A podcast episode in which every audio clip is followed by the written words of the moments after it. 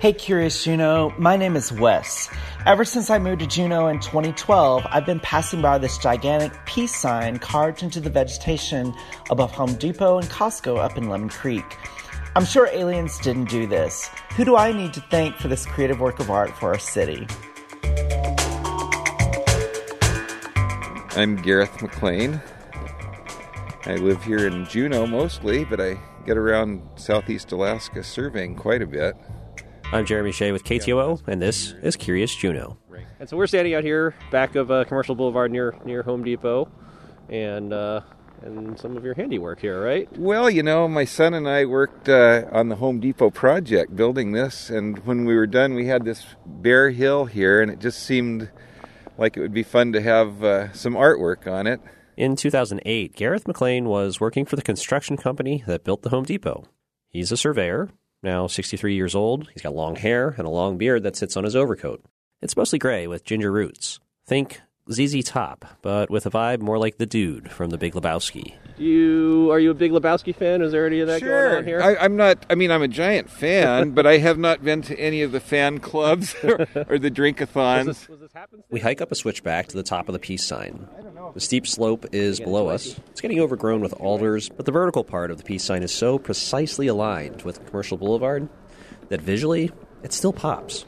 McLean points to a spot half a mile away where he surveyed the hillside that would be his canvas. I stood at the instrument way down at the end of the road there, and The- and the instruments that's that tripod thing. the uh, yeah the theodolite. So what I did is I just calculated the angle, the vertical and horizontal angle, for each of the 36 points at 10 degrees around a circle, okay, and so that was pretty easy.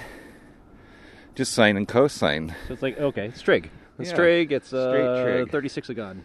Exactly. Did you hear that, high schoolers? Guerrilla art, a practical application for trigonometry. the guys ran around on the hill and they stuck the, the survey points in the ground all around the circle, and then we. Uh, It's guerrilla art because the city owns the land.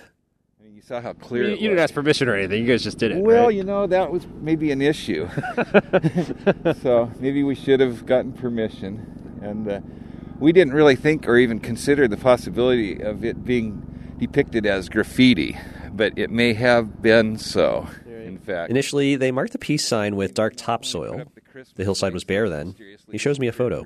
Whoa, Like a Sharpie pen line up on the hillside. is that grass? We laid jute meshing over the thing, so it was all this jute mesh, which is kind of a light color.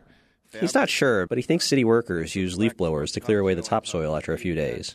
McLean didn't really maintain it after that. He thinks other volunteers over the years have used the markers still in the ground to clear the brush. The peace symbol itself was popularized during the Cold War. It's a representation of the letters N and D for nuclear disarmament in a visual code called semaphore.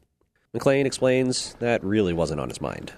Uh, it wasn't uh, necessarily a patriotic or political statement of, of any kind. It was uh, just uh, merely continuation of uh, my life as I lead it. I've always flashed my Volkswagen bus has peace symbols all over it, and it's just part of my uh, heritage, I guess you could say. so it it, uh, it wasn't anything political. Or, as Jeff Bridges as the dude might have said, Yeah, well, you know, that's just like uh, your opinion, man. McLean says it was art for art's sake. Have your own Curious Juneau question? Submit it, subscribe to the Curious Juneau podcast, and catch up on past curiosities at ktoo.org slash curious. In Juneau, I'm Jeremy Hsieh.